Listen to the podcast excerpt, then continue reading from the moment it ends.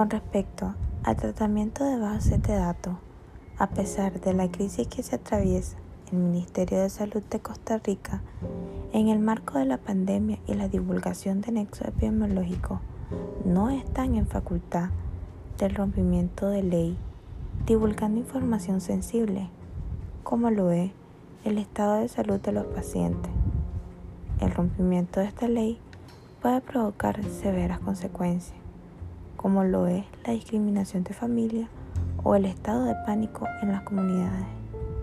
El dejar a los pacientes positivos identificables al público puede tener un riesgo en la integridad de ellos y en su proceso de recuperación como tal, tal como es lo que dice Katy Castro, quien afirmó que la hicieron sentir como una criminal por tener COVID-19.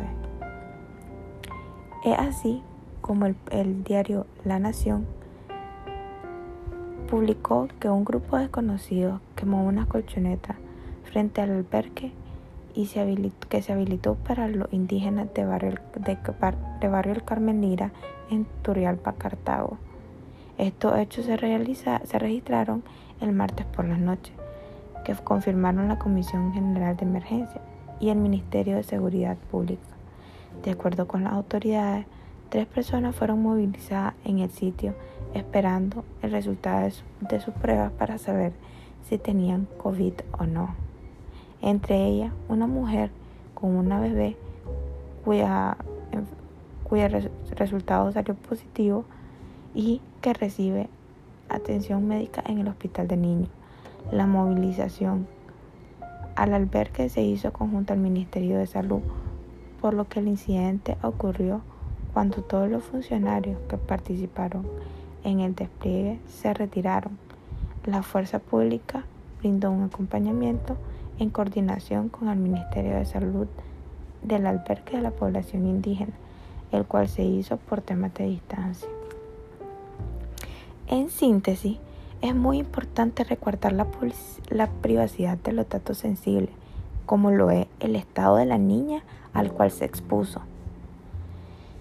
Actualmente existen fugas dentro del sistema de salud. Lo único que ha generado han sido daños en la sociedad costarricense y no existe evidencia acerca de qué para, de qué para salvaguardar la, la salud pública. Es necesario divulgar la, la, información específica que permite que las personas contagiadas sean identificables. Por el contrario, la manipulación de información de esta naturaleza lo que ha provocado es sembrar el pánico y ataques discriminatorios a comunidades, familias o personas específicas. Y claramente, esto no genera ningún tipo de beneficio.